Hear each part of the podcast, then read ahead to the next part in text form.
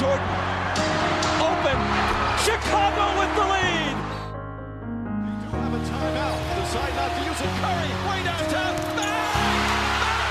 Oh, what a shot from Curry! The. Oh, blocked by James.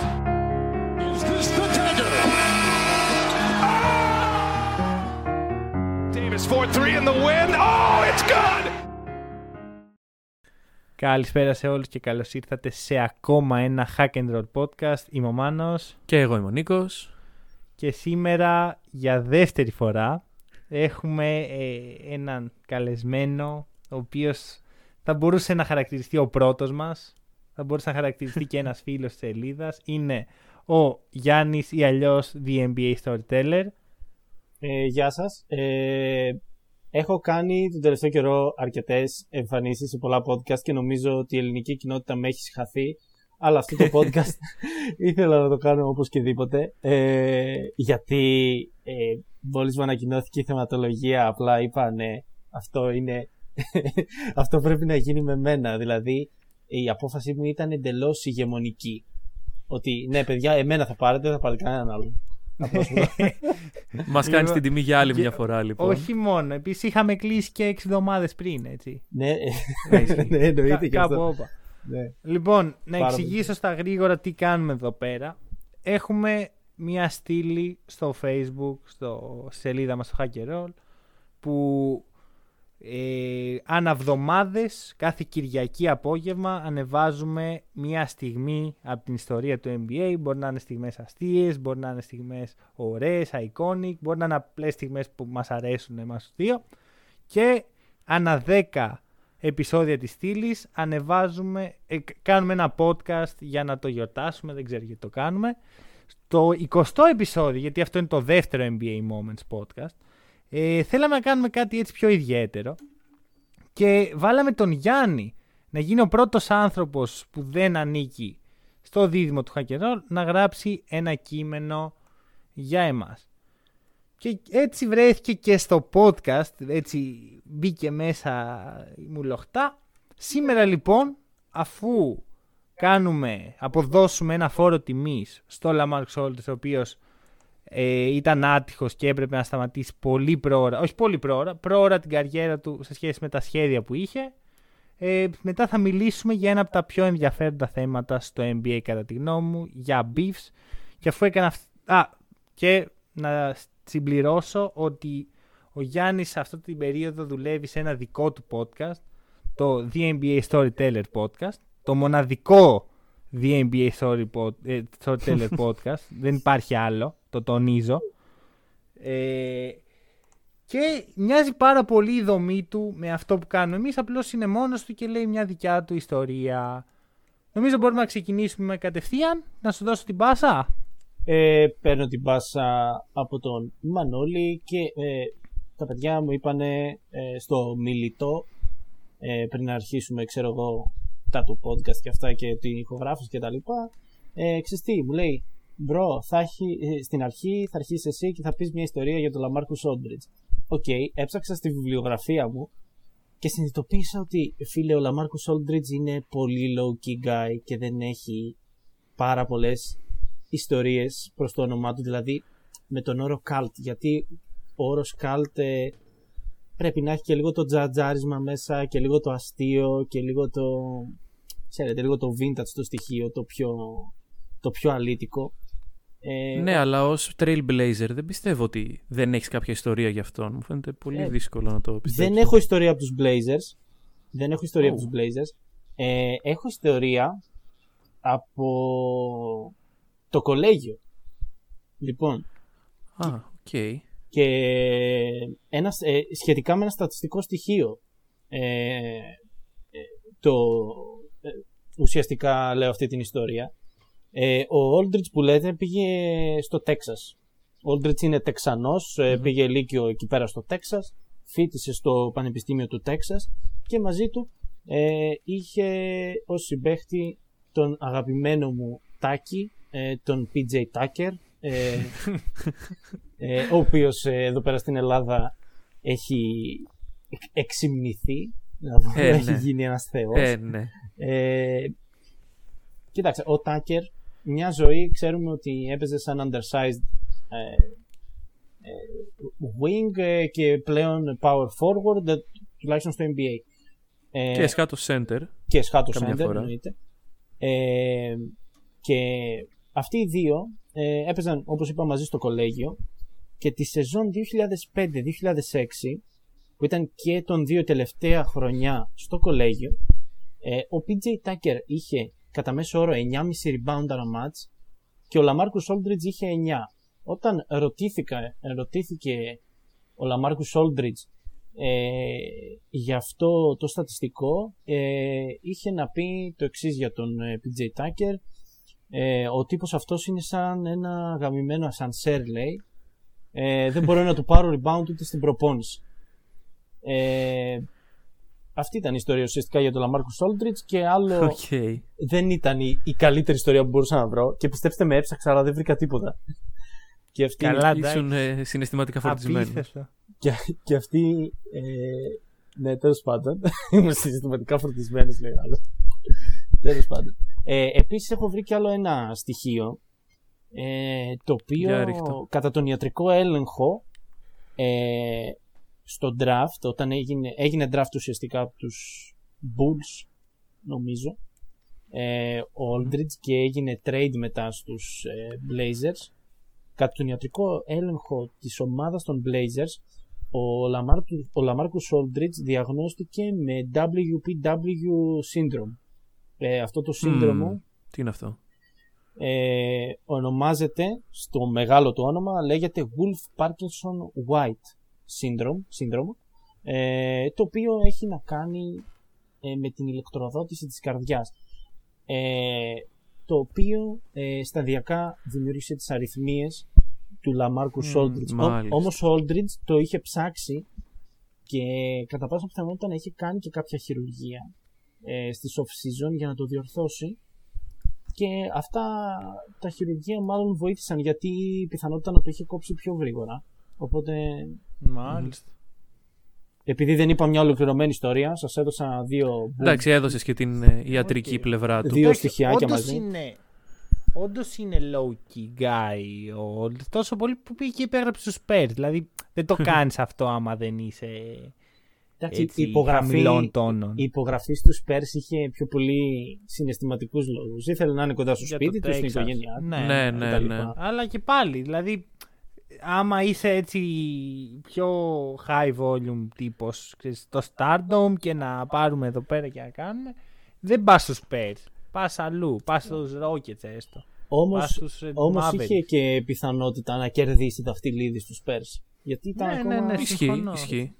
Ακμαία η Απλώς, ομάδα. ε, Έπιασε το Duncan στο κλείσιμο. Τέλος πάντων, θέλαμε έτσι ένα φόρο τιμή στον ε, Aldridge. Ο οποίος ήταν πραγματικά άτυχος υπό μία έννοια. Βέβαια ήταν και τυχερός γιατί είχε μια πολύ μεγάλη και σπουδαία καριέρα. Και γιατί βρήκε και το πρόβλημά του χωρίς να. Και μπράβο, ναι, Ναι. και δεν δημιούργησε και πιο σοβαρό πρόβλημα. Απλώς Θα να, πούμε, μπορούσε. απλώς να πούμε στον κόσμο ότι δεν το βρήκε τώρα ότι έχει πρόβλημα. Ήξερε ότι είχε κάτι, Μμ. το οποίο σταδιακά του δημιούργησε αυτό που χαρακτηρίστηκε ως irregular heartbeat, δηλαδή Μμ. ασταθής χτύπος της καρδιάς. ας πούμε. Είχε κάτι δηλαδή, Λοιπόν, είχε ωραία. ένα ιστορικό. Λοιπόν, Μάλιστα. Νίκο, κάθεσαι σιωπηλός. Κάθομαι σιωπηλός στα σύνορα. 8 λεπτά. Ήρθε η ώρα να λάμψεις με μια ιστορία για beef. Κάνεις στην αρχή. Και Λοιπόν, περιμένουμε κάτι πολύ καλό. Σπάω το ρόδι λοιπόν στο σημερινό επεισόδιο με τις ιστορίες και θα ξεκινήσω, εντάξει, υπάρχουν πολλές ωραίες ιστορίες με αντιπάλους ε, οι οποίοι πλακώνονται σε αγώνες ή οτιδήποτε. Έχουμε σχολιάσει πολλές τέτοιες. Αλλά κατά τη γνώμη μου οι καλύτερες είναι μεταξύ συμπεκτών. Και μία τέτοια θα πάρω.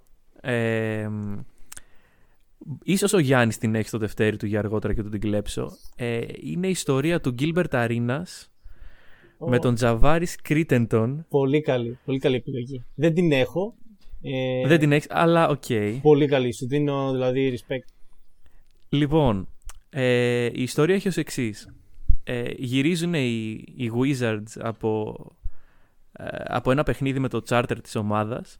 Ο Gilbert Arenas κοιμάται και ο, ο Τζαβάρης με τον Τζαβέλ Μαγκή παίζουν μια παρτίδα χαρτιά σε ένα παιχνίδι το οποίο είναι κάτι σαν πόκερ και είναι έτσι έθιμο στις ομάδες του NBA να το παίζουν στα, στα αεροπλάνα.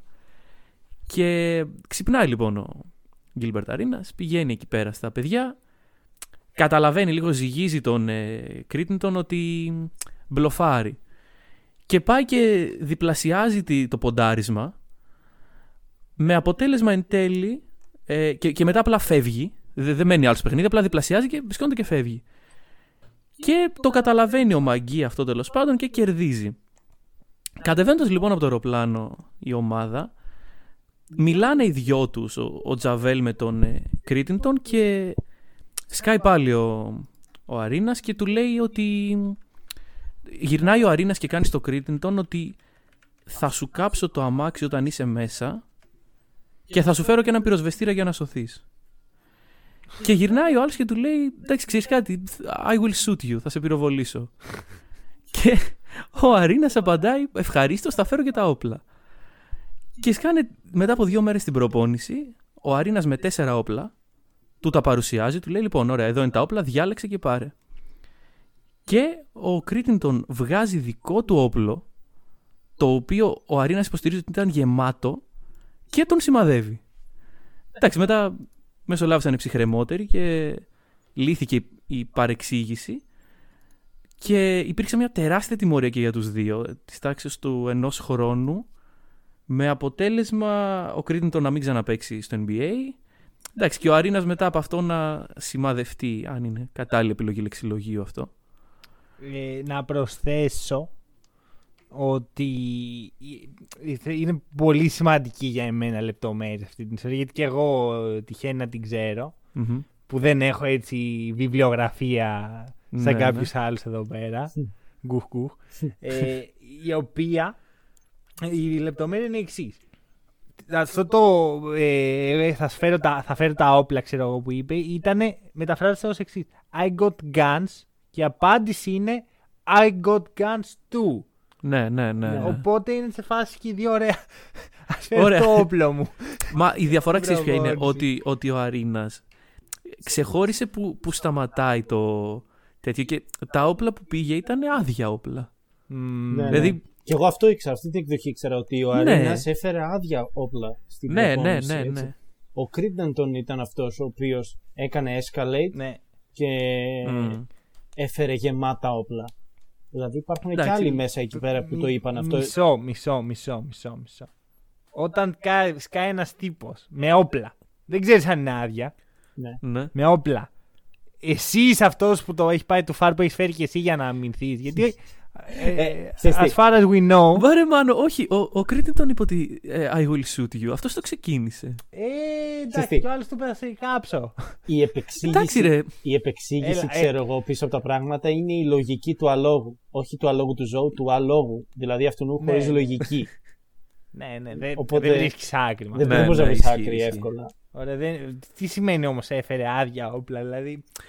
Εντάξει Γιάννη, Κάπου, όπα. άστο. Απλά εμείς Πιθανότατα- ψάχνομαστε για πιθανότατα- καινούργια κόντρα. Πιθανότατα ε, να ήθελε ο Αρίνας να το λύσουν άλλη στιγμή και όχι μέσα στα ποδητήρια και του παρουσίασε τα όπλα μπροστά. Πιθανότατα. Αν θέλουμε να είμαστε διπλωμάτες. Και του είπε, ξέρεις τι, έχω ένα revolver, έχω ένα ούζι, έχω ένα καλασνίκοφ, πάρε διάλεξε, ποιο θες. Διάλεξε, Κάνουμε ναι. εκπτώσεις. Αυτό βγαίνει σε 42 μισό, αυτό βγαίνει σε 43 μισό, το άλλο το έχω σε extra large, τα small μου τελείωσαν. Ναι, Ε, να και δεν ξέρω έχεις τι φέρει, σφαίρες ε. θα φέρω, ρε αδελφέ. ναι. Εντάξει, πέ- πέρα πλάκα. Το πόσο τραγική ιστορία είναι. Δηλαδή, οκ, γελάμε τώρα, έτσι, έχουν περάσει 10 χρόνια. Το πόσο σοβαρό πράγμα είναι αυτό. Α, καλά. δηλαδή. Είναι Και πόσο full μπορεί να έχει στραβώσει αυτό το πράγμα. τρομακτικό. Full θα τρομακτικό. φαντάσου να, να π- χτύπαγε κάποιος άλλος. Κάποιος ε, τρίτος που δεν Ναι, είχε ναι, ναι. σχέση με όλα αυτά. Μμ. Εντάξει, δεν θέλω καν ε, να, να φανταστώ. Να σημειωθεί εδώ ότι σε μία συνέντευξη μετά. Εντάξει, τώρα ο καθένας το λέει όπως θέλει. Αλλά ο Αρίνα είχε πει ότι ε, δεν έφαγα το suspension για το ότι πήγα ο- τα όπλα. Αλλά για αυτό που ακολούθησε μετά λέει: Αν απλά πήγαινα τα όπλα και δεν γινόταν τίποτα άλλο, το NBA θα με είχε τιμωρήσει για ένα με τρία παιχνίδια. Μάλιστα. Ε, Και είδες, έρχομαι εγώ ε, και σας λέω. Ναι. Ένα με τρία παιχνίδια επειδή πήγε όπλο. Δηλαδή, ο Βαν Βλίτ έφαγε ένα παιχνίδι προχθές επειδή μπήκε στο γήπεδο. Από τον πάγκο.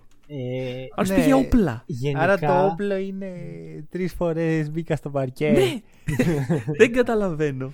Ρε, είναι πολύ κακή η ονο- η νομοθεσία του NBA γενικά. Γενικά, α- από διαιτητικής πλευράς, από διοικητικής πλευράς, από τα πάντα. Θεωρώ εγώ. Μμ. Ε, όχι ότι τη Euroleague είναι καλύτερα. Αν δεν έχουμε δει ποτέ όπλα. Εντάξει. Ε, σ- τουλάχιστον. As far as we know, as far as we know, As δεν far έχουμε as we δει. know. Υπάρχει, έτσι. υπάρχει λόγος που δεν έχουν βγει ποτέ όπλα στην Ευρωλίγα γιατί τυχαίνει το μεγαλύτερο μέρος των ευρωπαϊκών χωρών να μην επιτρέπουν τα όπλα σε... Ισχύει, ισχύει. Ε, αυτό. φανταστείτε, στα να σούπερ έλεγε, μάρκετ. φανταστείτε να έλεγε, ξέρω εγώ, ο Κριν- ο Crittenton, ε, οκ, ε, ξέρω εγώ, βλέπω τα όπλα σου, ξέρω εγώ, αλλά έχω μεγαλύτερα. Και να σκάει, ξέρω εγώ, με ένα, ε, πώς το λένε αυτά, που έχουν πάνω στα, στα, στα jeeps του στρατού και πυροβολούν πολλές σφαίρες μαζί, ξέρω εγώ, να σκάει με ένα το... Και μετά Με ο Arenas- αυτόματο. Ναι, με αυτόματα. γιατί όχι. Και ο Arenas να σκάει μετά στην πλάτη με μια πυρηνική κεφαλή, ρε φίλε. Δεν θα γαμούσε. θα, ήταν- θα ήταν βγαλμένο ρε φίλε από ταινία, ξέρω εγώ, του Deadpool, ας πούμε. Το Και λέει ο σκηνικό. τρίτο παγκόσμιος ξεκίνησε από τα αποδητήρια των Wizards. Ναι, Ρε ρε. φίλε, όχι, είναι αυτό, είναι, από, είναι σκηνικό Deadpool. Αφήνει ο Ναι, άλλος ναι. το heavy, heavy Ναι, ναι, machine Ή gun. ξέρω εγώ, ε, σκηνικό beat beat, ξέρω εγώ, από το παιδικό, με το, με το κογιότ. που σκάει ναι, συνέχεια ναι, με τις ναι. βόμβες. Λοιπόν, Εν τω νομίζω μεταξύ, το υπεραναλύσαμε. Είμαστε και στο κλίμα για τη Sky καινούριο Space Jam. Παρένθεση, κλείνουμε. Ναι, ναι, ναι, ναι, ισχύει ναι, αυτό. ναι, ναι, Περιμένουμε. ναι. Ελπίζουμε να μην Το βγουν οποίο- όπλα εκεί. Δεν πιστεύω ότι θα είναι καλό. Εννοείται Δεν ότι θα πιστεύω ότι θα υπάρξει podcast με review. Ναι, Ωραία. εντάξει. το, το, το, το τάσω εγώ τώρα. Αλλά πιστεύω ότι δεν, δεν μπαίνω με καλά expectation. Λοιπόν, we move. Επόμενη ιστορία. Περιμένουμε τον πρώτο beef από τον Άρχοντα. Ε, κοιτάξτε. Όταν θέλουμε να μπούμε και να προσεγγίσουμε ένα beef, καλό να το βλέπουμε έτσι λίγο ε, από το director's perspective, δηλαδή από τη θέση του σκηνοθέτη. Ε, και τι εννοώ με αυτό. Το, Μάλιστα. το επόμενο beef έχει δύο πολύ μεγάλα ονόματα, θρύλοι, έτσι. Ο ένας είναι ο Σακίλ Ονίλ, ο οποίος είναι πολύ γνωστός για τα beef Ω, που κάνει Ναι. γενικά με αθλητές. Kobe Bryant, ε, ε, Dwight Howard, Javel McGee, το πιο πρόσφατο. Άρα τι θα πεις τώρα; Τι θα πεις, Το- τι... Ναι. τα πες όλα. Δηλαδή Όχι. είπες τα βασικά. Όχι, δεν είπα τη μητέρα των μαχών, δεν είπα το πρώτο beef David Robinson. τους Σακίλ. Ακριβώς, David Robinson. Ναι, ναι. Ναι, τους Shaquille ναι, O'Neal ναι, στο ναι, NBA. ναι. Στο NBA. Ναι, ναι, ναι. Και τι Ο- εννοώ, ε, ο- και τι εννοώ να το όλο βλέπουμε... το podcast. όλο το podcast. Και τι εννοώ να το βλέπουμε από director's perspective. Ο Σακίλ O'Neal σε αυτό το beef είναι ο σκηνοθέτης. Και θα, ο λόγος μου θα δώσει την απάντηση. Λοιπόν, Ωραία. καλό είναι να καταλάβουμε τους δύο χαρακτήρες. Καλό είναι να καταλάβουμε τι χαρακτήρας είναι ο Σακίλ και τι χαρακτήρας είναι ο David Robinson. Ο Σακίλ Ναι. O'Neal είναι pop culture icon, έτσι. Πολύ, Ναι, παίζει ναι. πάρα πολύ στην pop culture. Ταινίες, άλμπουμ, ε, διαφημίσεις. Ε, έτσι, Βιντεάκια τα πάντα, τα μόνος πάντα, του, κάτι τα πάντα, περίεργα, Βιντεάκια ναι. κανονικά. Ε, και είναι από το Τέξας. Πολύ σημαντικό αυτό. Ο David Οκ. Robinson είναι το κλασικό αυστηρό πατριαρχικό πρότυπο. Ε, όχι αρσενικό παλιάς κοπής, για να μην, ε, για, Ναι, ναι, για, να μην, ναι. για να μην καταλάβουμε λάθος κάποια πράγματα. Ε, ο Σακίλ Ονίλ έκατσε τρία χρόνια στο κολέγιο γιατί απλά ήθελε, ξέρω εγώ, πέρναγε καλά. Ο David Robinson έκατσε τέσσερα χρόνια στο κολέγιο, έκατσε και άλλα δύο έξτρα για να τελειώσει το ναυτικό και έκανε τους πέρες να περιμένουν μέχρι να τελειώσει. Δηλαδή φανταστείτε γιατί διαφορά βεληνικούς ε, στα άτομα έχουμε. Ε, τι άλλος, Σακίλ Ονίλ, ξέρω εγώ, έκανε, τα, έκανε τη ζωή του πάρα πολύ public, ε, υποστήριζε, ξέρω εγώ, έβγαινε με γκομενίδες από εδώ από εκεί. Ο David Robinson ήταν το άτομο το οποίο ήταν ηγέτης μιας ομάδας και ξέρω εγώ πέταγε τα πορνοπεριοδικά έξω από το λεωφορείο. Ε, έτσι. Πού αρχίζει όμως όλο το beef; Όλο το beef αρχίζει στο All-Star Game του 1994. εκεί πέρα υπάρχει ένα μεγάλο conspiracy theory από πίσω, δηλαδή μια θεωρία συνωμοσίας. Όλοι οι παίκτες της δύσης συνομώτησαν μεταξύ τους συν του προπονητή που νομίζω ήταν ε, ο George Carroll δεν, δεν, μπορεί να, με πατά- να με πατάει και η μνήμη μου εδώ πέρα να παίξουν πολύ δυνατά το Σακύλο Νίλ στο All Star Game. Συνήθως το All Star Game, παιδιά, ξέρουμε πώς είναι. Χαλαρά, εντελώς, Ναι, έτσι, ναι, ναι. καθόλου άμυνα. Ε, σε εκείνο εκεί το match, ο Σακύλο Νίλ ε, είχε 2 στα 12. Έτσι. Μάλιστα. Ο, το, ο David Robinson τον είχε ξετινάξει μόνο τάπα, το ίδιο και ο Χακίμ Λάζαγον. Έτσι. Και πο- Ναι, ναι, ναι. πολύ φυσιολογικό ήταν ένα άτομο σαν το Σακ, ο οποίος εμ, έχει μάθει από το Λύκειο να παίζει με νεύρα μέσα στο παιχνίδι. Δηλαδή, για να παίξει καλά ο Σάκ και το έχει πει και ο ίδιος αυτό. Για να παίξω καλά θέλω να, έχει, κα- να, να μου έχει κάνει κάτι ο άλλος, να μου την έχει πει, να μου έχει, να έχει πει κάτι στα media, για να παίξω καλά να τσατιστώ. Μμμ. Ε, και αυτό είναι πολύ σημαντικό για τη συνέχεια. Οπότε ε, βάλθηκε να πάρει εκδίκηση από όλους τους παίχτες που συνομώτησαν ε, εναντίον του. Ε, ο πρώτος στη λίστα ήταν ο David Robinson. Ε, στο match που ακολούθησε, το San Antonio γενικά με τους ε, Orlando Magic, γιατί τότε ο Σάκα έπαιζε στους Magic, δεν είχε πάει ακόμα στους Lakers, παίζουν δύο φορές το χρόνο. Ε, και έπαιξαν και μία φορά το, All- μετά το All-Star Game του 94 στο οποίο match ο Shaq τα πήγε εξαιρετικά, είχε 30 πόντους και 10 rebound, ενώ ο Robinson είχε 36 πόντους, 13 rebound, 7 assist, 6 block και 3 κλεψίματα. Εντάξει, δηλαδή- με, μέτριο statline θα πω. Το αφήνω λίγο αυτό να κάνει sink in.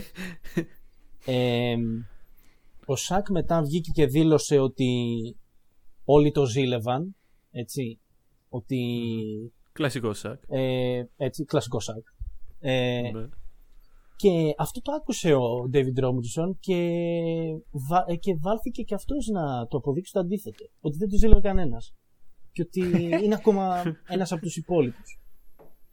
Ε, λοιπόν, και εδώ έχουμε μια πάρα μα πάρα μα πάρα πολύ σημαντική ημερομηνία σε αυτό το beef. Είναι 24 Απριλίου του 1994 και είναι η τελευταία αγωνιστική της σεζόν 93-94. Ο Σακ ε, έχει βάλει μέχρι αυτή την ημερομηνία 2.345 πόντους. Έτσι, σε όλη τη σεζόν. Τη, σε- τη σεζόν. Τη ναι. σεζόν, έτσι, είναι total αυτό. Μμμ. Και ο Ρόμπινσον ε, είναι στη δεύτερη θέση του πίνακα των σκόρερ με 2.312 πόντους. Η τελευταία αγωνιστική βρίσκει το Ρόμπινσον εναντίον των Clippers. Οι Clippers εκείνη και την περίοδο ήταν σαν... ε, τι να πω τώρα, σαν... Ε, πο- πολύ χάλια. Δεν βρίσκω παρομοίωση. Τόσο χάλια που δεν βρίσκει Ε, παρομοίωση. Δεν βρίσκω παρομοίωση. αλήθεια. Όχι, δεν απέχουν πολύ από τώρα. ξέρω. όχι, όχι Και- ήταν, ήταν Ου. πολύ Ρε χάλια. φίλε, όχι, άκου. Ο, οι Clippers σε όλη την ιστορία είναι χάλια. Ωραία. Δεν υπάρχει καλή περίοδος των Clippers. Ε, τώρα θεωρείται μια καλή περίοδος. Ρε φίλε, όχι, δεν θεωρείται καλό ε, που έχουν που παιχταράδες και τους κοροϊδεύει όλη η λίγα. Λες και είναι σκουπίδια. Lob City, Lob City. Λες και είναι. Δεν, εντάξει, το, το Lob City ήταν πιο πριν που είναι Ίσως κάπως καλή περίοδος. Ναι, μα- η μα αυτή πιο ήταν μια πολύ επιτυχημένη καλή περίοδος περίοδος. είναι η Lob City. Ε, αδιαφυσβήτητα. Ναι, Ναι, ναι, συμφωνώ, ε, συμφωνώ και είναι και αγαπημένη μου ομάδα των Clippers. Παρ' όλα αυτά, η Lob City, το ταβάνι της ήταν ο δεύτερος γύρος στον playoff. Το ταβάνι Εντάξει, της με ήταν- τις συνθήκες το που ταβάνι βρήκε- της- το ταβάνι, το- δεν ήταν ο, τα- το ταβάνι της, εγώ πιστεύω αυτό. Το ταβάνι της ήταν ε, το πώς διαχειριζόταν τα μάτσα. Αυτό ήταν. Ε, Ναι, συμφωνώ. Θέλω να πω ότι δεν ναι. πήγε πάνω από αυτό. Ναι, δεν πήγε, δεν πήγε Δεν- πάνω στο σίγουρα. Δεν το έσπασε αυτό ποτέ. Οπότε δυστυχώς, όσο και να αγαπάω έτσι Chris Paul, Blake Griffin και DJ. Κάτι, όχι θα- DJ, κα- DJ. κάτι θα πάθαιναν, Ναι, κάτι DJ. θα έφταιγε συνέχεια. Δηλαδή, Τέλος πάντων. Τέλος ναι, ναι, πάντων. ναι, ε, μην χα- κρατάμε. χάσαμε Οι λίγο. Clippers ήταν κακοί, συνεχίζουμε από εκεί το αφήσαμε. Οκ. Ε, εντάξει. Και ε, ε, είναι την τελευταία αγωνιστική. Οι Spurs αντιμετωπίζουν τους Clippers οι οποίοι είναι πολύ κακοί και οι Magic νομίζω τους Nets. Ε, ο Shaquille Αχα. O'Neal στο τελευταίο match βάζει 32 πόντους. Μμμ. Ο David Robinson στο τελευταίο match βάζει 71 πόντους. Είναι Με αποτέλεσμα. με αποτέλεσμα ο David Robinson να πάρει τον τίτλο του καλύτερου σκόρερ εκείνη τη σεζόν για 6 πόντους. Αυτό τι νομίζετε ότι έκανε στην ψυχοσύνθεση του Σακίλ O'Neal; Ε, τον μπίσμος. Πρέπει να τον πω. τρέλανε. Όχι τον πρέπει να τον πείσμωσε. τρέλανε. Όχι τον πείσμωσε. Έφτασε σε σημείο. Σε σημείο να λέει τραγικά ψέματα για τον David Robinson. λοιπόν, Ναι, ναι, ναι, ναι. ναι. πριν πω τι έγινε, ε, το 1996 το καλοκαίρι, ε, παρότι το beef, ξέρω εγώ, καταστάλαξε λίγο κάπου, έμεινε λίγο ήσυχο, ε, τα πήγαν μια χαρά στην Dream Team, έτσι, που ήταν μαζί στην Dream Team 2 του 1996. Ε, εκείνο το καλοκαίρι ο Shaquille O'Neal πάει στους Lakers, όπου οι Lakers όπως ξέρουμε είναι στην ίδια περιφέρεια με τους Spurs. Ο David Robertson Σωστά. σπάει το πόδι του, έχει πολλούς τραυματισμούς. Το 1997 οι Spurs είναι τραγελαφικοί, παίρνουν το πρώτο pick ε, που είναι ο Tim Duncan Μμ. και λίγο εκεί πέρα κάπου η κατάσταση κάπου δηλαδή σαν να ψόφισε λίγο το beef, σαν να μπήκε σε ναυταλίνη γιατί κύριος ανταγωνιστής ξέρω εγώ του Shaq ήταν ο Tim Duncan δεν ήταν πλέον ο David Robinson ο οποίος πέρασε σε δεύτερη μοίρα για τους Spurs. Αν και ήταν ο αρχηγός της ομάδας έτσι. Αλλά αγωνιστικά έβλεπες το, ε, τον Tim Duncan εναντίον του Shaquille O'Neal. Το 2001 ο Shaquille O'Neal κυκλοφορεί ένα βιβλίο με τον τίτλο Shaq Talks Back στο οποίο βιβλίο αναφέρεται ότι όταν ήταν παιδί και ήταν στο Λύκειο ο David Robinson ε, δεν του υπέγραψε αυτόγραφο. Ναι, ναι, ναι. ναι, Έτσι. Ναι, ναι, το- και το, ναι, ναι, ναι. Το θυμάμαι αυτό. Δεν του υπέγραψε αυτόγραφο. Ε, Νομίζετε εσείς ότι ο David Robinson είναι τέτοιος άνθρωπος; Δηλαδή, Ε, ρε, δεν ρε, είναι φίλε, τι, δεν τι ξέρω. νομίζουμε. Δεν είναι τι νομίζουμε. Είναι τι δημιουργεί ο Σακ ναι, στο μυαλό του. Γι' αυτό σας Για είπα να- να... το δούμε από director's perspective, δηλαδή από την Αχα. πλευρά Ναι, του ναι, Ναι, σκηνοθέτη. ναι, ναι, ναι. το Γιατί ο ακούω, Σάκ το είναι ο ακούω. σκηνοθέτης σε αυτό το beef. Ξεκάθαρα. Ναι. Δεν λέω ότι Δεν υπήρξε beef. Και ο Ρόμπινσον, Πρακτικά. και ο Ρόμπινσον δεν υπήρξε beef. Και ο Ρόμπινσον όμως ε, έδωσε λίγο το ψαράκι στη γάτα που λέμε. Δηλαδή δεν ήταν ανάγκη ας πούμε, να βάζει 75 πόντους Red David να πούμε. Ε, συγγνώμη, δεν, δεν τους έβαλε καν απέναντι στον Σακ. Ήταν Να ένα σου random πω. παιχνίδι. Αλλά ήξερε, ο τύπος αλλά ήξερε, ήξερε, Έβλεπε ότι, τα χώματα. ήξερε ότι ο Σάκ ήθελε τον τίτλο. Θα σου πω Ε, τον τι ήθελε και πιστεύω. αυτό. Αυτό είναι το σπαστικό. Θε- Και άμα δεις τα highlights του παιχνιδιού, θα δεις ότι όλη την ώρα οι συμπαίκτες του Ρόμπινσον δίνουν την μπάλα στο Ρόμπινσον. Το φιντάρουν απίστευτα. Ναι, ναι. Απίστευτα Εντάξει, πολύ. σκο- Οκ. Ε, υπήρχε μια εποχή που το scoring title μέτραγε έτσι. Δεν είναι.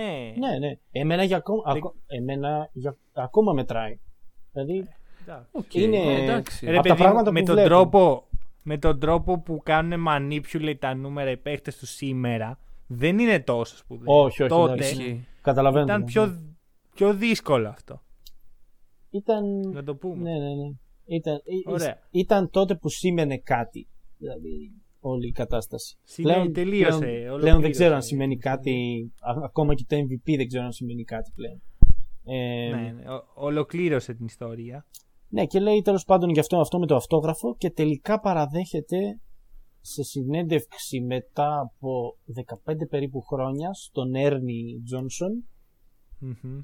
ε, σε, ένα, ξέρω εγώ, σε μια συνέντευξη εκεί πέρα στο TNT ότι όλο αυτό ήταν ψέμα. Ε, Και Με- ουσιαστικά με- με ο το Σακ- αυτόγραφο. Ναι, ναι. Ουσιαστικά Ναι. ο Σακ είπε ότι εγώ για να γίνω τόσο σπουδαίος που έγινα έπρεπε να φτιάχνω ιστορίες στο μυαλό μου. Έπρεπε να φτιάχνω ιστορίες στο μυαλό μου για να μισώ τους άλλους ώστε να έχω κίνητρο. μάλιστα. Ε, είχα Κάτι- μάθει να Κάτι παί- που έκανε και ο Μάικλ Τζόρνταν, έτσι. Ναι, και ο Κόμπι το έκανε αυτό. Πολλοί το έκαναν Πολύ, αυτό. πολύ το κάνουν. Αλλά- πολύ το κάνουν. Για το Σάκ, εγώ πιστεύω ήταν λίγο περισσότερο σημαντικό γιατί ο Σάκ, καλός ή κακός, θα μπορούσε να έχει γίνει ο καλύτερος παίκτης όλων των εποχών, αλλά δεν είχε το work ethic. Οπότε τουλάχιστον είχε αυτό. Δηλαδή έπαιζε επειδή ήταν τσατήλας, επειδή είχε τσατιστεί με κάτι, επειδή Ναι. την είχε δώσει κάτι. Έτσι. Ναι, ναι, το, το ακούω. Το ακούω. Εντάξει, αυτή, ήταν, πάντως- αυτή ήταν η ιστορία. Πες, πες. Ναι, μάλλον. Αυτή ήταν η ιστορία. Πες, πες. Νίκο. Ε, Νίκο, Μάνο. πάντως να πούμε Νίκο, ότι... Μάνο. Ναι. λοιπόν, Νίκος, Νίκος. Ε, να πούμε ότι... Εντάξει, αυτό με το αυτόγραφο, δηλαδή είναι μια σχετικά πιστευτή ιστορία για να δημιουργήσει Ναι, είναι μια κόντρα αληθοφανές. μόνος Είναι του. αληθοφανές. Ναι, είναι- είναι πολύ αληθοφανές. Φαίνεται αληθοφανές. Και, και, και ρίχνει και το blame στον άλλον, φάση... Βλέπετε τι τύπος είναι αυτός, δεν δίνει και αυτόγραφα σε μικρά παιδάκια. Και κάνει έτσι swing όλο το κοινό του Ναι, το ναι. κοινό του, τον, ε- τον εαυτό του κυρίως. φίλε. Ναι. Το, το, ότι το, το, το ότι το είχε πιστέψει είναι το. Δηλαδή, το κοινό Αυτό, αυτό. άκουσε κάτι, κάποιοι το πίστεψαν, κάποιοι το πίστεψαν, κάποιοι Ναι, ναι, διαφόρησαν.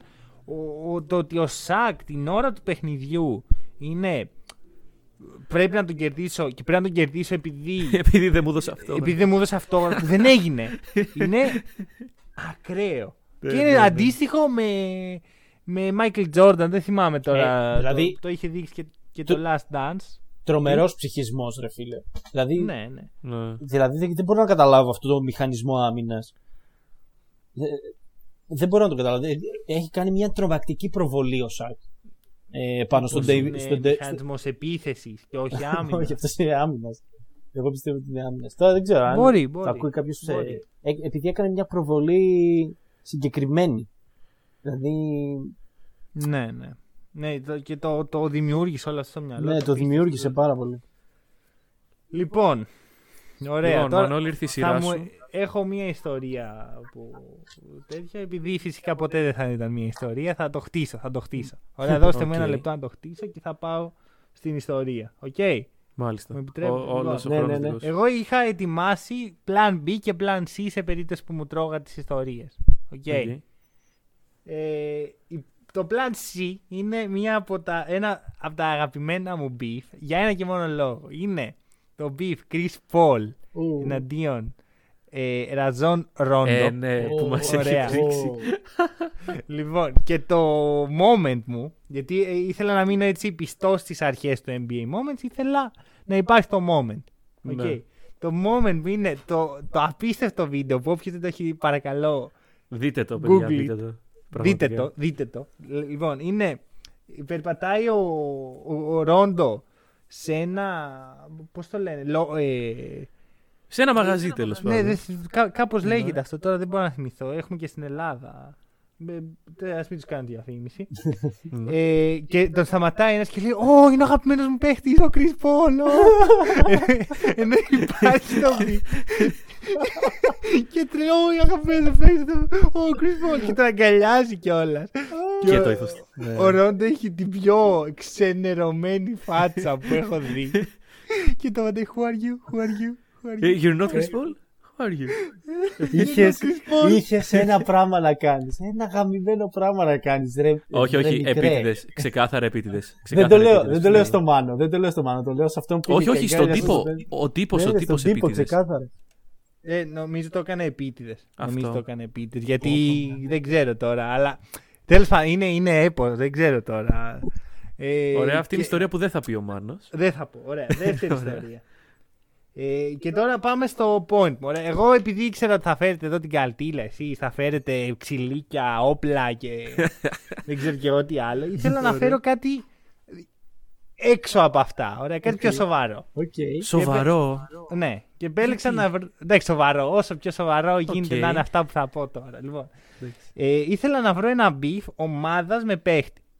Και όχι Ω. ο παίχτη με παίχτη. Έχω δύο Ωραία. μπιφ στο μυαλό μου τέτοια. Δύο beef τέτοια Λοιπόν, στο μυαλό μου. Ωραία, εγώ έχω. Οπότε το plan B μου είναι τέτοιο και το ε, main ε, beef μου είναι πάλι τέτοιο. Οπότε πιθανόν να σε έχω πετύχει δύο στα δύο. Ναι. Το plan B είναι για μένα το, η baby έκδοση αυτού που πρόκειται να πω μετά. Είναι το beef που έχει ο Πορζίνκης με τους Knicks. Οκ. Α, ναι. Όχι, δεν το με οποίο πέτυχες. το, Οκ. φε- οκ, το οποίο φρεσκαρίστηκε και χθες. Ε, Στο Μμμ. οποίο Πορζίνκη στο moment εννοείται είναι NBA Draft 2015 Με το ε, boo. with the number 4th pick of the NBA Draft. The New York Knicks select Kristaps Porzingis και γίνεται. Πανζουρλισμός. Ναι, ναι, ναι. Το, το σιχαίνονται από το Ναι, πρώτο ναι, δεύτερο. ναι. Το παιδάκι Και λέω, εκείνο αυτό εκεί με είναι- το, με το iPhone που βγάζει selfie πόσο κλαίει, ξέρω εγώ. Το έχετε, το Ναι, έχετε Ναι, δει. ναι, ναι, ναι, ό- ναι. όλα Που αυτά. είναι χαρακτηριστικό, ρε. Όλο αυτό είναι η εξωτερήκευση των συναισθημάτων των Knicks για το πόσο δεν εμπιστεύω το franchise. Ό,τι και να έπαιρναν, εγώ πιστεύω αυτή θα ήταν η αντίληψη. Ναι, ναι, ναι, ναι, ναι. Μα πριν ακούσουν το όνομα. πιστεύω. Λοιπόν, και έχουμε αποθέωση μετά από 12 παιχνίδια στο, μέσα στο Madison Square Garden. Αποθέωση για το τι παιχταρά έχουμε. Έπεισε. Θα πω Ωραία. εγώ. Τραυματίζεται στην τρίτη του σεζόν σαν All-Star ο Porzingis, μια εβδομάδα πριν παίξει το All-Star Game του. Και το 19 γίνεται trade μετά από δικό του request. Και από τότε, κάθε φορά που ο καημένος ο Πορτζίνγκη, ο οποίος λατρεύει τους Knicks εντωμεταξύ, και, την, και τους οπαδούς, μισεί το front office όπως όλοι, όπως και οι ίδιοι οπαδοί θα βρουν, κάθε φορά που πατάει το πόδι του στο Madison Square Garden, αρχίζουν ου, σα, σα- Ναι, ναι, σαν να ναι. ξαναζούν τον draft. Και πιστεύω ότι θα υπάρξει η συγχώρεση, γιατί δεν έχει ολοκληρωθεί αυτό το beef, ωραία. Και πιστεύω κιόλας ότι θα ε, υπάρξει και επανένωση κάποια στιγμή. Ε, πιθανότατα, Ε, πιθανότατα, αν σταματήσει ποτέ τον μπάσκετ ο Πορζίνγκης, να φάει μπαν από το Madison Square Garden, έτσι. αν, είναι ακόμα, αν ζει ακόμα ο τέτοιος. Γιατί Ρε φίλε, όχι. Εγώ πιστεύω ότι Ο είναι μια ιδιοκτήτης. σχέση αγάπης μίσους. ναι, Μεταξύ... είναι, είναι αγάπης και έτσι. Εδώ ρε Ναι, φίλε, ναι, ναι. έκαναν μπαν από το Madison Square Garden τον, ε, πώς το λένε, τον Charles Oakley Ναι, και τον, ναι. ε, πώς το Ναι, λένε, ναι. και το Superfan, τον, ε, το σκηνοθέτη, Α, τον, το Spike Lee. το Spike Lee, ναι. Το Spike κάνανε Lee. μπαν το Spike Lee. Ναι, ναι, νομίζω ναι. Άτε ρε. Γιατί; Ε, είχε θέματα με τον τέτοιον αρέ, τον, ε, τον ιδιοκτήτη, πώς τον έλεγα, πώς τον λένε, τον James τον, Dolan, ε, με τον Dolan. Ναι, ναι. Ρε Δεν παιδιά, ξέρω τον σαν να κάναν βγάζετε μπαν. τον Νίκολσον από Θυμόμαι το το, beef- το stage. beef το προπερσινό, αλλά δεν θυμόμαι το ναι, το, μπαν. νομίζω το, το, ή τον έχουμε περιοριστικά μέτρα, κάτι τέτοιο. Είναι, είναι τρελάκια ο άνθρωπος, ρε. δεν είναι- Είναι, είναι, είναι επικίνδυνος για το άθλημα. Επικίνδυνος για το άθλημα. Συνεχίζω. Πρώτη εδώ το Γιατί- ακούτε. Πραγματικά αν, δεν και θέλω πλέον, να αν μιλήσω. και πλέον ε, που μου σχολιάζει ένας ε, τρελός ε, Nick fan ε, σ- καμιά φορά στη σελίδα ε, shout out ε, στο Instagram το έχει NBA memes Greek NBA memes κάπως έτσι ε, δεν παίρνει πλέον αποφάσεις στο, στο front office ο James Dolan Ναι. έτσι. να το Ε, πούμε αυτό Και πάλι, και πάλι Γιατί είναι, άραγε; είναι τρα, τραγικός. Δηλαδή δε- δεν είναι David Sterling, αλλά... Donald Donald, Donald, Donald, Donald. ναι, ναι, ναι. Ναι, Πάμε αλλά στην κυρίως είναι- ιστορία. Λοιπόν, ιστορία. Ομάδα Επιτέλους. εναντίον παίχτη. ναι. Vince Carter το είπε εναντίον Το τώρα. είπε, το Φυσικά είπε. και το είπε. Ε, Εντάξει, μαλάκα, δεν ναι, μπορούσα ναι. να μην σε πετύχω. Θα μπορούσες Λοιπόν, να έχει πει Χακίμ Λάζαγον εναντίον Houston Rockets ή Kevin Ε, Garnett εναντίον Timberwolves. Αλλά μην το παίζω ξαράλα, μην- πες την ιστορία. Πες Θα την ιστορία. μπορούσα να πω και τις δύο αυτές ιστορίε, αλλά είμαι συναισθηματικά δεμένος με το Carter εναντίον ε, Raptors. Καλά κάνεις και Ωραία, έχει λοιπόν. πολύ ζουμί. Πάρα πολύ Και ζουμί. εντάξει, θα προσπαθήσω να το, να το πάω λίγο σύντομα. Ωραία, μην Όσο το... θες, όσο θες. Δε... Όχι, Εν τω όχι, μεταξύ, όχι, όχι. Κατευθύνω εγώ Σύντομα. συζήτηση, ρε. Λες και είναι το δικό μου το podcast. Α, όσο ναι. θες, αγόρι μου. Μίλα όσο θε. Λοιπόν, να είσαι καλά, ευχαριστώ. Κύριε ευχαριστώ. Storyteller, μπορούμε να. Λοιπόν, έχω να πούμε. χωρίσει την ιστορία, την ταινία μας, θα μπορούσε να πει κάποιος. δεν ξέρω ποιος. Ε, σε πέντε parts, ωραία. Το πρώτο είναι η κυριαρχία. Ωραία, είναι η φάση που ο Κάρτερ είναι ηγέτης των Raptors. Ε, οι Raptors ένα franchise το οποίο δεν υπήρχε στο χάρτη. Μόλις είχε φτιαχτεί, κανένας δεν νοιαζόταν στον Καναδά για, το, για τους Raptors και για το μπάσκετ. Ωραία. Και με, στα πέντε χρόνια δημιουργίας το 2000 ο ε, Vince Carter μαζί με τον T-Mac, Trace McGrady ε, οδηγούν την ομάδα. Ωραία.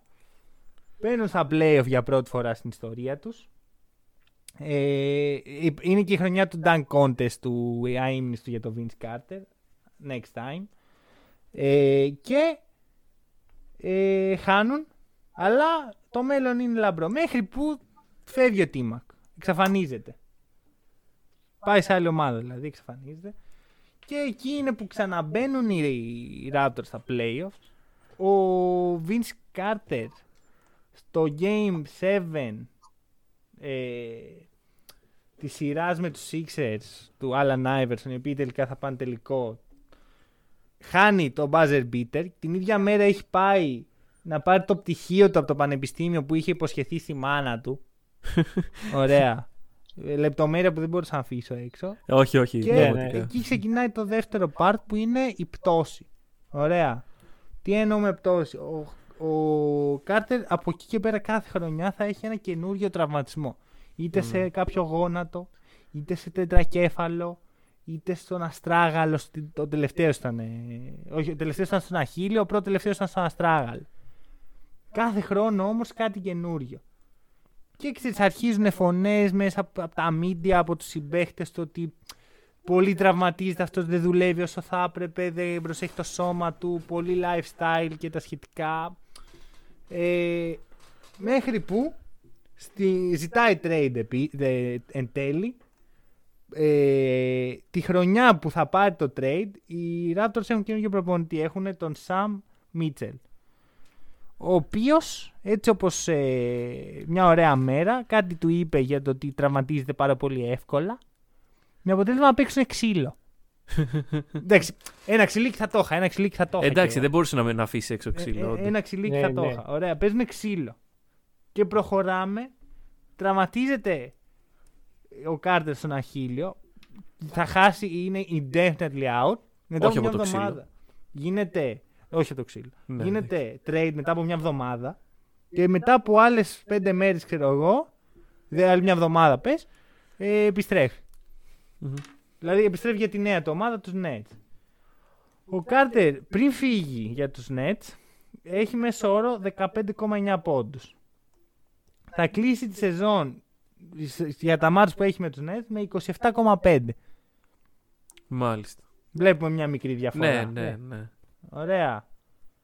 Ε, απ' τη μία έχουμε τους οπαδούς που ο ένας και μοναδικός superstar που τους είχε υποσχεθεί ότι θα μείνει, που τον λάτρευαν σαν θεό, σαν τον Air, Air Canada, σαν τον Jordan του Καναδά, τους έχει παρατήσει και απ' την άλλη έχουμε ένα παίχτη ο οποίος χρόνο με το χρόνο βλέπει το franchise να μην χτίζει τίποτα, να μην έχει ένα δεύτερο superstar γύρω του, γιατί ο Chris Bosh δεν έχει αναπτυχθεί ακόμα σε- στον ε, All-Star που έγινε εν τέλει και ανησυχεί για την καριέρα του.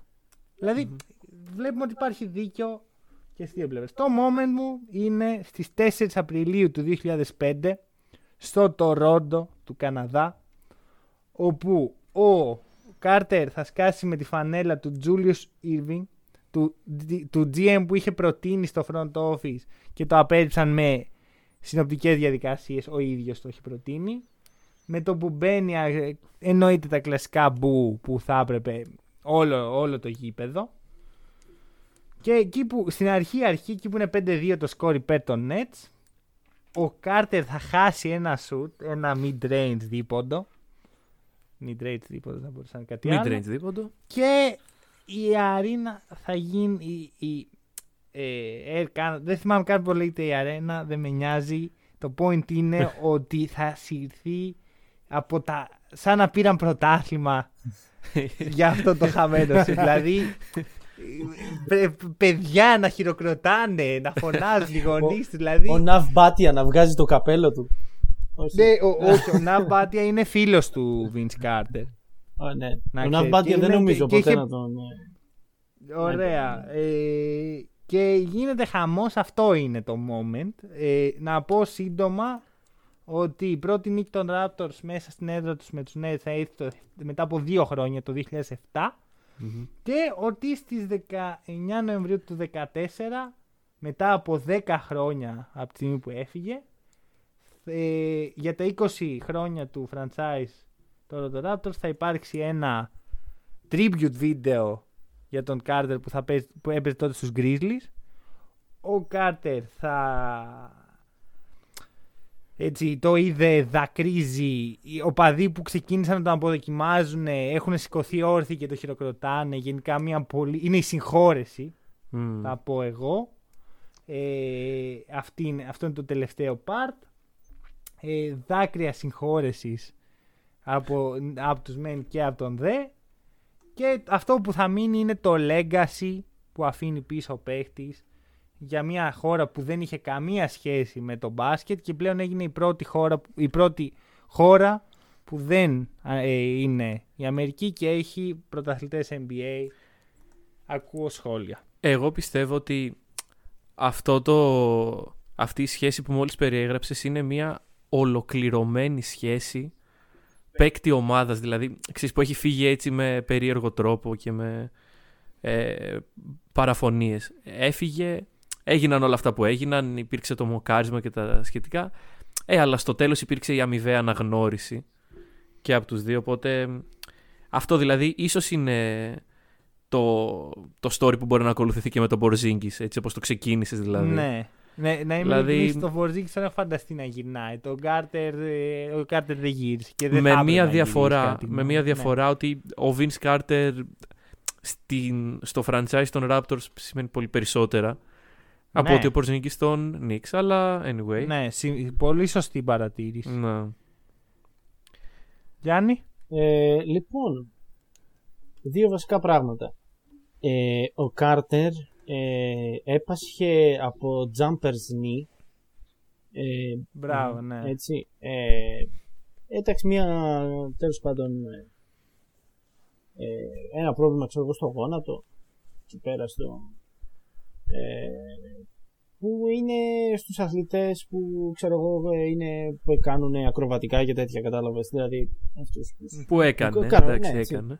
ε, δεύτερο, ε, η, η- η- στο Τορόντο ε, είναι ε, αμυγός ε, μπασκετική πόλη διότι το πρώτο μάτς το οποίο παίχτηκε ποτέ στο NBA ήταν Toronto Huskies εναντίον ε, Minneapolis, Minneapolis Lakers αν δεν απατώμε Ου, το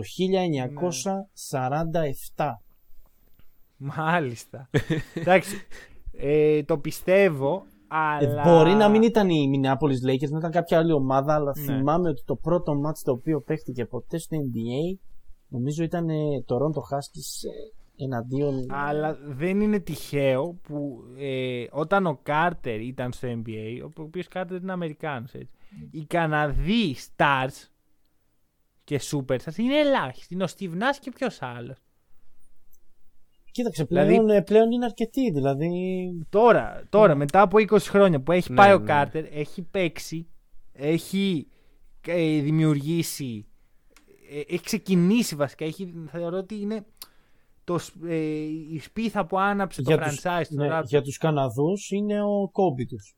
Έτσι. Ναι, ναι, ναι. Α- αν Ναι. δεν υπήρχε ο Κάρτερ, δεν έχουμε Τζαμάλ Μάρεϊ, πρωτάθλημα των Raptors. Πιθανό να μην έχουμε καν το Toronto Raptors. Δηλαδή, πιθανό να έχει καταλήξει σαν τους Vancouver Grizzlies το Ναι, franchise. να, να υπήρχε κάποιο relocation, ναι, πολύ σωστά. Ακριβώς. Λοιπόν, ακριβώς. έκανα την ανάλογη έρευνα και είναι σοκαριστικό το πρώτο παιχνίδι στην ιστορία του NBA γιατί ενώνει το Plan A και το Plan B του Μανώλη.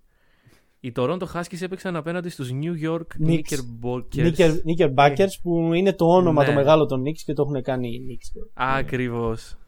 Ε, Οπότε... Και, και ήταν ο Chris Paul στις εξε... Όπα, όχι. Τι; Τι; όχι, δεν ήταν. δεν συνδέεται το Part 3, συγγνώμη Μάνο.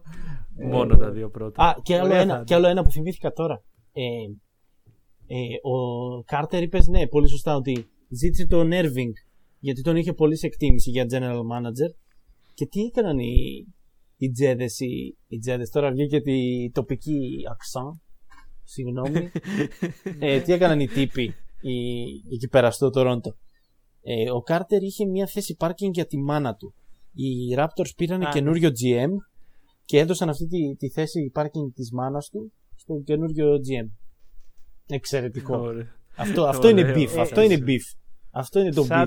Shout, shout out στο Secret Base. Μαλάκα, ναι. ε, Είναι- το YouTube ε, κανάλι το οποίο ε, ξεκίνησα να ψάχνω για την ιστορία έτσι το, του Beef και έπεσα πάνω στο βίντεο τους που ήταν μισή ώρα και τα, ε, μου έδωσε στο πιάτο όλες μου τις σημειώσεις Ναι, ναι. δηλαδή θα Τρομερή ήταν δουλειά. ντροπή μου να μην το αναφέρω γιατί πραγματικά είναι η δουλειά τους που εγώ την πήρα και την Ναι. έτσι Ναι. την Τρομερή ομαδοποίησα Εγώ, έχω, εγώ θα το πω. Δηλαδή, έχω πάρει πολλά κομμάτια από το Secret Base έτσι, γιατί έχουν κάνει τόσο καλή δουλειά. Ναι, Έχουν ναι, κάνει πολύ, πολύ ωραία. συγκλονιστικά καλή δουλειά και στο κομμάτι των beef και στο κομμάτι που κάνουν για ε, κάποιες ομάδες που κάνουν ευθύνους απορία. Ε, δηλαδή ασχολούνται πάρα πολύ με το story γενικά το τέτοιο και εμένα είναι το, η θεματολογία μου κάτι τέτοιο και οπότε το προσαρμόζω και βάζω και το δική μου πινελιά. Περί αυτό λόγω αυτή τη Μμμ. στιγμή ξανά. τέλος πάντων. Λοιπόν, νομίζω Γιάννη, δικό σου. μπορούμε... Κόψτε όχι, το όχι, αυτό. όχι, όχι, όχι, όχι. Όχι. Έχεις ε, υποχρέωση. Α, εγώ, ωραία. Λοιπόν, Εσύ. Γιάννη, ναι. άκου να δεις τι γίνεται. Ε, εκεί που σκαλίζαμε τα τευτέρια μας, εγώ δηλαδή, βρήκα μία ιστορία των Blazers, ένα beef στους Blazers, το οποίο θεωρώ ότι δεν, δεν ξέρεις. Ναι, για πες.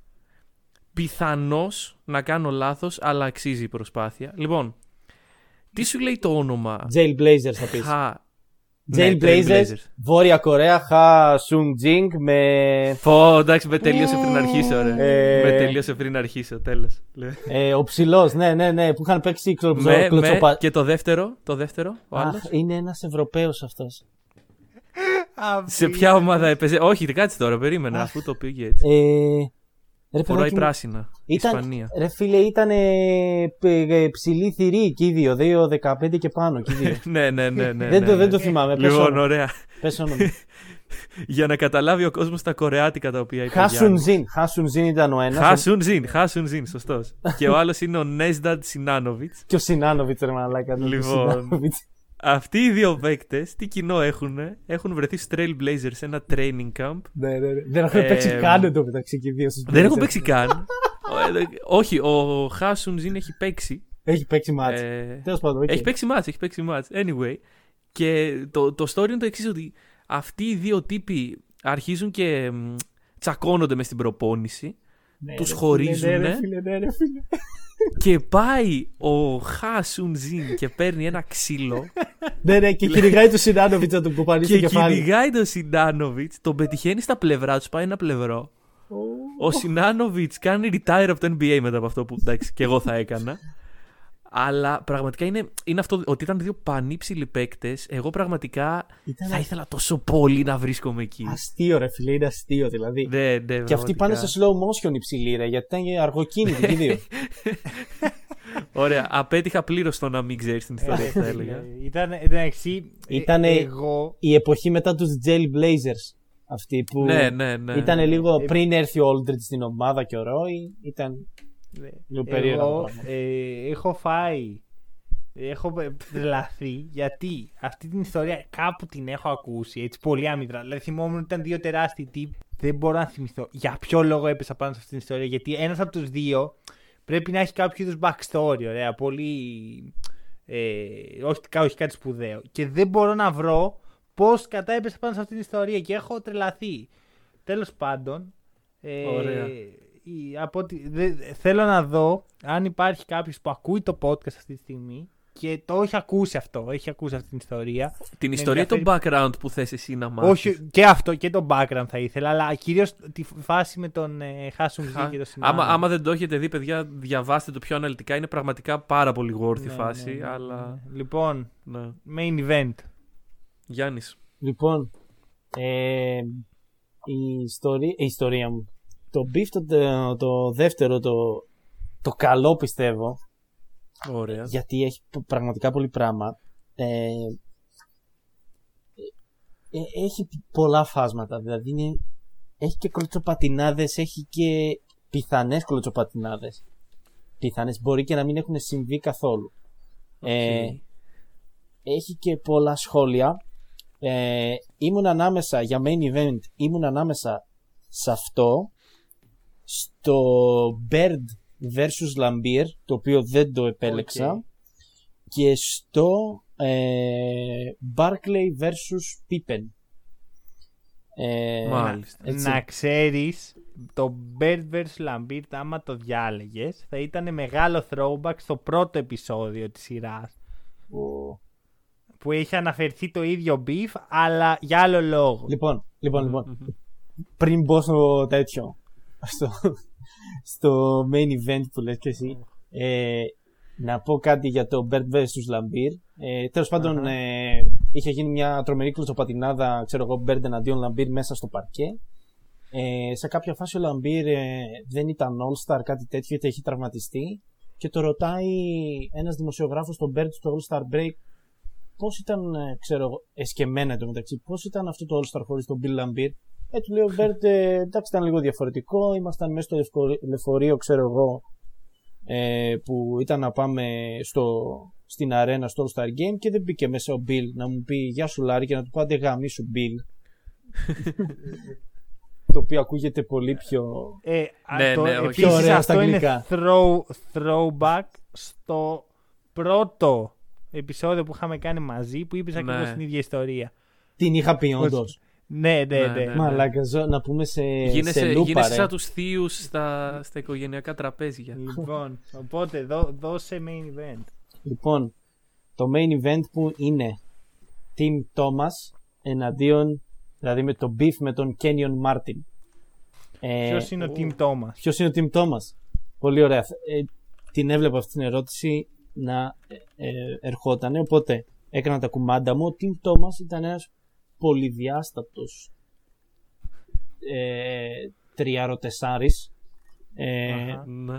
ο οποίος μπήκε στη Λίγκα το 1997 σαν 7η επιλογή. Στο high school είναι στο high school το 1996 ήταν στην κλάση μαζί με τον ε, Allen Iverson, τον Kobe Bryant, όχι τον, το 1995, όχι το 96 ναι.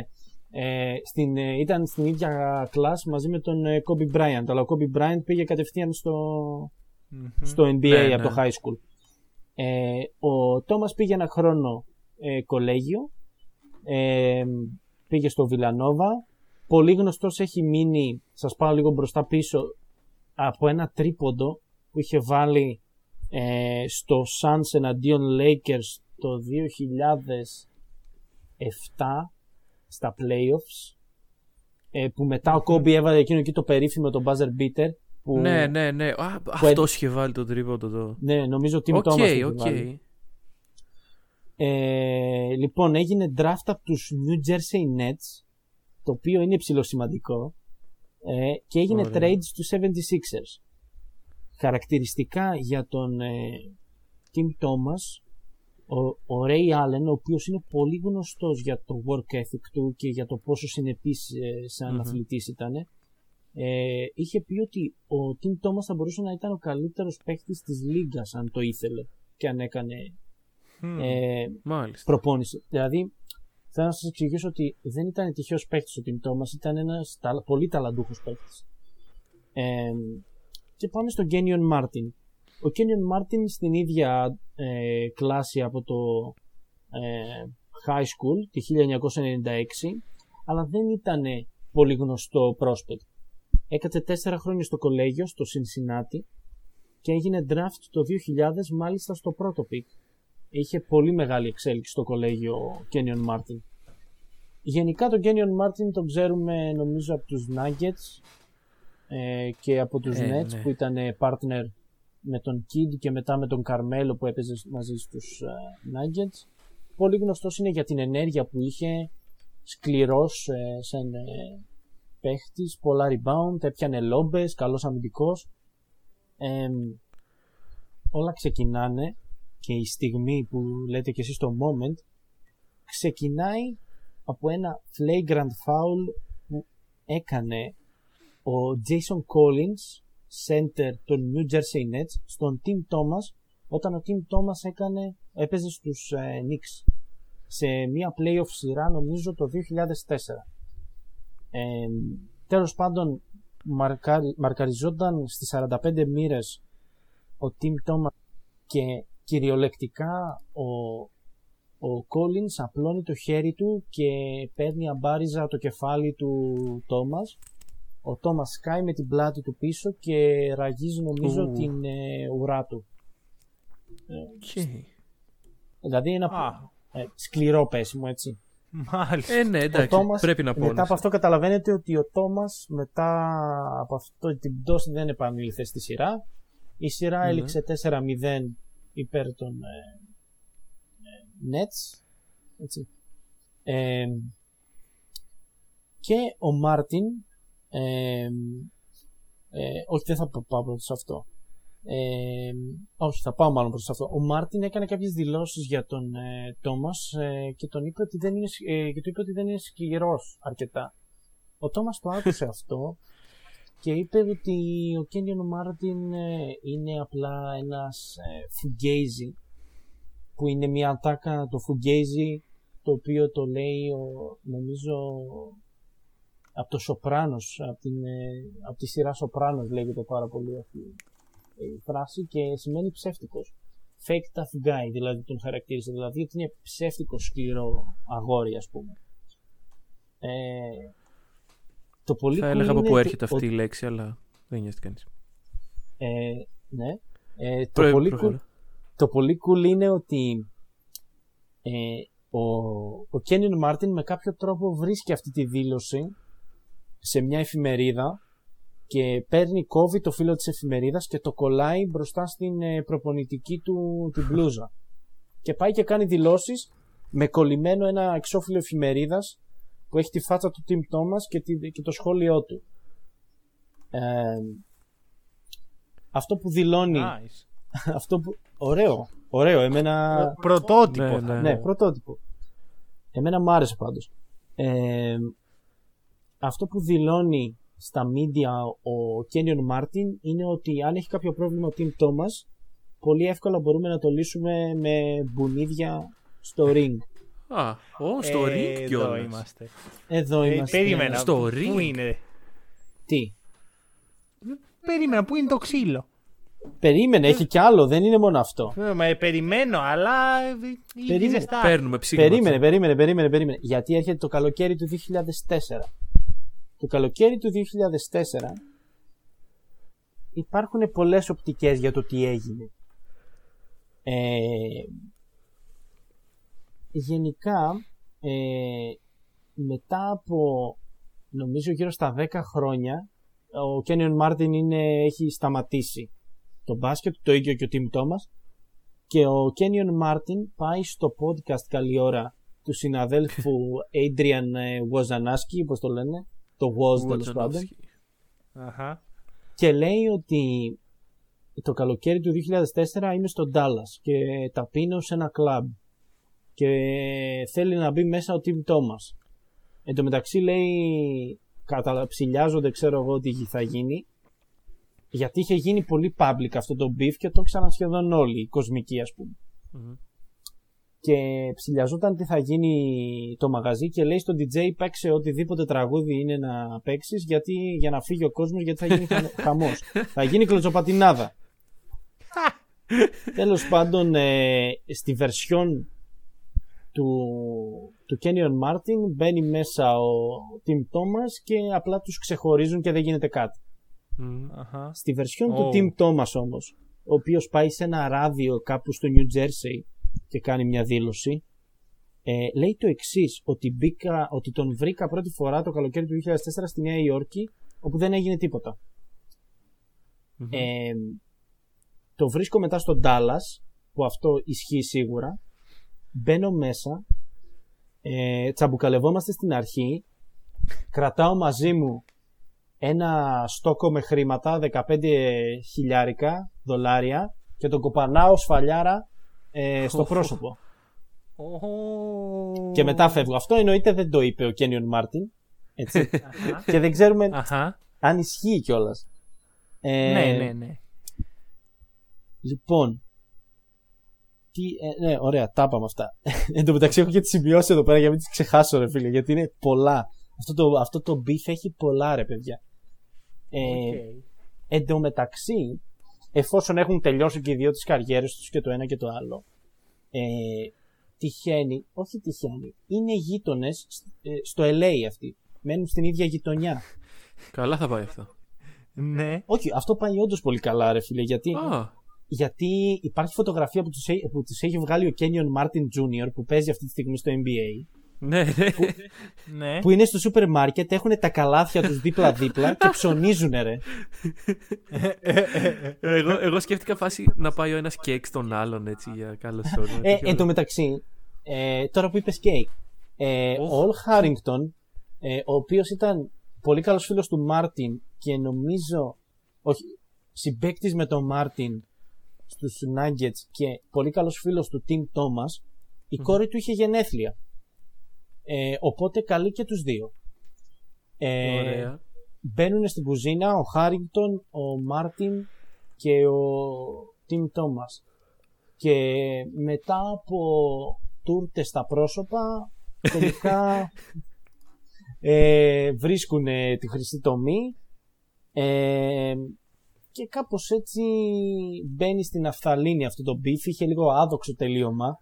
Αλλά το 2016 ο 50 Cent επανέρχεται και θέλει να προμοτάρει ένα ε, boxing event και λέει ότι στο, όχι στο main event, στο, man, ε, στο match πριν το main event ε, θα ήθελα, θα προμοτάρω το Θα παιχτεί το Team ξυλίκι. Thomas εναντίον ε, Kenyon Martin. Ω, Οπότε αυτό Αχα. ήταν το, το δεύτερο. Νιώθω Και γεμάτος. μπήκανε, νιώθω παί- γεμάτος. παίξανε. Δεν παίξανε τίποτα. Το beef σταμάτησε στο, στα, γενέθλια, στα γενέθλια της κόρης του Al Harrington. Ε, Εκεί πέρα σταμάτησε το beef. Μάλιστα. Μπορούσαν και καλύτερα. Μπορούσαν και καλύτερα. Ε, Το highlight Δηλαδή- είναι, είναι ξεκάθαρα η κλωτσοπατινάδα στον Dallas. Έτσι. Ναι. Ε, ναι, ναι. Θα Όχι, μπορούσε εγώ- να έχει παιχτεί αυτό το ξυλίκι πάντως εκεί στο... Εγώ λατρεύω full τη στιγμή που ο Κένιον Μάρτιν λέει λοιπόν παίξει ό,τι να παίξεις γιατί θα παιχτεί Ναι, ναι, η ναι. κατάσταση. εδώ, ξέρεις. δηλαδή η- η- νιώθει η επιτομή του Ναι, ναι, ναι. NBA beef, ρε παιδί, με ένα κλαμπ, ξέρω εγώ, έτσι, κα- καθώς πρέπει με κοστούμια όλοι και μπαίνει μέσα ο ένας ε, ε, Team Thomas, έτσι, εξαγριωμένο. Έλα εδώ ρε, θυμάσαι τότε Και που αυτοί, είπες. πάνε, και αυτοί στα κλαμπ πάνε μαζί με τους ε, παρατρεχάμενους, έτσι, 10-15 ναι, ναι, άτομα. Ναι, εννοείται. έτσι. Μμμ. Ναι, δηλαδή ναι, ήταν καμιά τριανταριά άτομα κοντά τους εκεί πέρα που ήταν Α, στο πήγα. team τους. Ρε, φα... φαντάζομαι υπήρχε βίντεο, ρε παιδί μου. από αυτό. Πόσο επικό. Θα γαμούσε, θα γαμούσε ρε φίλε. Θα ήταν τέλειο. Και στο βίντεο από τη στιγμή που ο Kenyon Martin συνειδητοποιεί τι συμβαίνει, ρε παιδί μου, και είναι σε φάση. Οχ, Έλα, τ- τ- τώρα θα τους δείξουμε. ναι. Ε, ε, εδώ να πω ότι η Kenyon Martin Junior εγώ γουστάρω πάρα πολύ. Μ' αρέσει πάρα πολύ. Καλό σαν παιχτάκι, καλό παιχτάκι. Τίμιος, τίμιος, τίμιος. Ναι, δηλαδή βλέπω. Πρέπει να βλέπω βρει ένα μέλλον. μεγάλο αντίπαλο να, να ασχολείται κι αυτός. Δεν, δεν ξέρω. Team Thomas Junior παίζει. Για να δούμε. όχι, Να όχι. το- Δεν Τα, νομίζω. τα έχω εδώ, έχω τα πάντα. ε, Wikipedia page μπροστά μου έτσι. Μάλιστα. Να... Ξέρεις, ό- ό- ό,τι λεπτομέρεια ξεφύγει να την πιάσω. αλλά να δεν την πιάσεις. βλέπω Team Thomas Jr. Δυστυχώς. Δυστυχώς Κρίμα. για Ε, Εντάξει, όλους. όλο και Όχι. κάποιος άλλος εκεί έξω θα βρεθεί. Αν και τώρα ξέρεις θα είναι φλόρι, θα είναι φίλοι ρε παιδί μου. Δεν θα είναι. Ναι, ρε Θα είναι φίλε, και τώρα γείτονες. δηλαδή αυτό το beef όσο potential να έχει, γαμήθηκε στο τέλος ρε φίλε. Δηλαδή- Συμφωνώ. Ξέρεις, ήταν ένα full cool να μου λέγεις ότι στο πάρτι της μικρής έτσι. Επέταξαν τούρκα ο ένας Carrington. τον άλλον αυτό, δε. Ναι, όχι, να μου πεις ότι παίξανε ξύλο, ρε φίλε, εκεί στο, στην τραπεζαρία. Όχι, Αυτά τα όχι. παιδάκια. αυτό αυτό όντως θα ήταν ένα πολύ καλό ending. Βασικά δεν θα ήταν ending γιατί μετά θα συνέχιζε, αλλά. Ναι. Πω, πω, ρε φίλε, πόσο καλό θα Έχει ήταν. δίκιο, μόνο αυτό θα πρέπει να έχει συμβεί. Φαντάσου ξέρω εγώ να, να είχαν και τις πινιάτες ρε και να την παίρναν και κολάρο την πινιάτα να πούμε στο κεφάλι θα, αυτό θα ήταν ε, beef. αυτό θα ήταν Και τελείωμα σκάει ο για Gilbert Arenas με ένα όπλο και λέει διαλέξτε. Ναι, ναι, ναι. Ρε, δεν έχει- πο- Δες λίγο την εξέλιξη, ρε φίλε. Δηλαδή, πήγαμε από, το, από τα όπλα στο Σε παιδικά πάρτι. παίχτη που έδιρε Σε τον παιδικά προπονητή του σε παιδικά πάρτι, ρε φίλε. δηλαδή, Εντάξει. πήγαμε λίγο ανάποδα. Ναι, ρε, δηλαδή, φίλε. δεν- συνήθως είναι λίγο ανάποδα. Συνήθως τελειώνεις με το... Όχι, όχι. Λοιπόν. Μ' άρεσε. Μ' άρεσε. Ο φίλος... Και δεν ήξερα κιόλας. Τι... Δηλαδή, να σου πω τα άλλα. Ε, λίγο από εδώ, λίγο από εκεί, όλοι τα ξέρουν, Mm. Ναι. νομίζω. Ε, και όποιος δεν τα ξέρει, ας πούμε, ε, τα μαθαίνει εύκολα. Τώρα αυτό που είπες δεν ξέρω τι, ποιος, ε, τι κρυσφά έτσι αρχεία έχεις ψάξει και τα έχεις βρει. αλλά είναι special. Φήμες Ε, λένε storyteller έξω από αυτό το σπίτι με κιάλια για να βλέπει πού είναι, ποιος μπαίνει στην κουζίνα με τις τούρτες και τα σχετικά. Δεν ξέρω Όχι, πώ ρε, αλλιώς εντάξει. μπορεί να το. Εντάξει, εν τω μεταξύ υπάρχουν πάρα πολλά beef τα οποία μπορούν να σχολιαστούν. Ε, ένα, Ναι, ναι. ένα από τα αγαπημένα μου, επειδή είναι και ένας από τους αγαπημένους χαρακτήρες που έχουν περάσει ποτέ από το NBA, είναι το beef του LeBron James με το Lance Stevenson. Ω, ναι, ναι, ναι. Που εκεί πέρα γίνονται επικά πράγματα. Ή το Ναι. beef του LeBron James με τον Deshaun Stevenson. Μ, γενικά υπάρχει ένα pattern εδώ. ναι. Το ή, το, ευτύχες. ή το, ή το ε, beef του LeBron James με τον Paul Pierce. Όπου θα μπορούσα Α. να το είχα πει. Θα μπορούσα να πεις Paul Stevenson για να να το πιστέψω. Ο- Δεν θα μπορούσε άνετα να είναι κι άλλο. Διαβάζοντας για τον beef όμως του DeShawn Stevenson με τον LeBron James, έμαθα ότι ο, ο DeShawn Stevenson έχει εγκατεστημένο στο σπίτι του ένα ATM. Οκ. Όπα, ρε. Πολύ cool, φίλε. Πάρα πολύ cool. Ρε, Πώς- αυτό, τι- πώς- αυτό πώς δείχνει δουλεύει class. αυτό; Δεν ξέρω, ρε φίλε, τι έχει κάνει ο τύπος. Και Δουλεύει, κατάφερε ρε, να γιατί; δουλέψει ATM στο σπίτι του. Όπα ρε παιδιά, δεν είναι δύσκολο. Πλάκα. μα, μα είναι χαζό βασικά γιατί Το Πρέπει item να- για να δουλέψει, του βάζεις μέσα λεφτά. Γιατί να βάλεις λεφτά τα οποία. Όχι, ας πούμε, έρχεται η τράπεζα και του βάζει μέσα λεφτά. Ναι, αλλά. Πε- Παίζει να γίνεται αυτό, παίζει να είστε ειδικός έτσι. Πρέπει να έχεις- απεσταλμένος. Άδεια από την τράπεζα, δεν ξέρω τι γίνεται. Ε, σίγουρα. δε- αφού η τράπεζα βάζει τα λεφτά της, ουσιαστικά Και, μες στο και πρέπει- υπάρχει φωτογραφία, υπάρχει φωτογραφία του Ντεσόν ε, μπροστά, ξέρω εγώ, από το έπιπλο, το, το πάσο της κουζίνας και το έχει κυριολεκτικά απέναντι από το ψυγείο, ρε. Ω, Και Μάλιστα. ποζάρει, ξέρω εγώ, με πουκάμισο και τέτοια night out και τα σχετικά. About last night, hashtag και καγκουριές και τέτοια. και από δίπλα είναι το ATM, ρε. Είναι, Και φαίνεται είναι η το ATM, αποκορύφωση του καπιταλισμού αυτό. Ένα τώρα, ATM εντάξει, μες στο σπίτι σου. Μην Μπορεί, κάνεις- μπορεί, μπορεί. Μην κάνεις τέτοια Λοιπόν, προέκταση. Συγγνώμη, Δεν ξέρω, συγγνώμη. ρε Λοιπόν, φίλε, ε- ναι. επειδή ξεφεύγει, Ωραία. Θέλω να, να υπενθυμίσω λίγο την κορυφαία στιγμή του podcast που είναι ότι πας ε, να, να λες «Ω, αγαπημένος μου παίκτης, ο Chris Paul». όχι, όχι, όχι. Η κορυφαία στιγμή του υπήρχε, ρε. podcast. Όχι, όχι. Είναι να λέω εγώ στο Γιάννη Blazers και να απαντάει κορεάτικα. και Ναι, να ρε, απαντάει ναι, «Τζίσουν». ε, τι, Εντάξει. Σύμφωνα. Λοιπόν, και με αυτά τα ωραία, ελπίζω να το απολαύσετε όσο και εμείς. Να ευχαριστήσουμε τον Γιάννη, a.k.a. The NBA Storyteller. Εγώ δεν ευχαριστώ για, Για- τίποτα. Να πάτε έχει αισθητική βία. Ωραίος. Αυτό ακριβώς ήλπιζα να μου πεις. Ε, και τα λέμε την Τρίτη με κλασικό Around the League. Μέχρι τότε από εμάς. Καλή συνέχεια. Ε, Καλή λέω εδώ το συνέχεια. αντίο. Λέω εδώ το αντίο. Εδώ λέω το Άντε, αντίο. πες το τα αντίο. Τώρα, Αντίο. τώρα το Αντίο. διέλυσε. Τώρα, μαλάκες, ήθελα να σας το κάνω. Αυτό σίγουρα θα σας το έκανα. Τώρα θα πείτε καλή συνέχεια.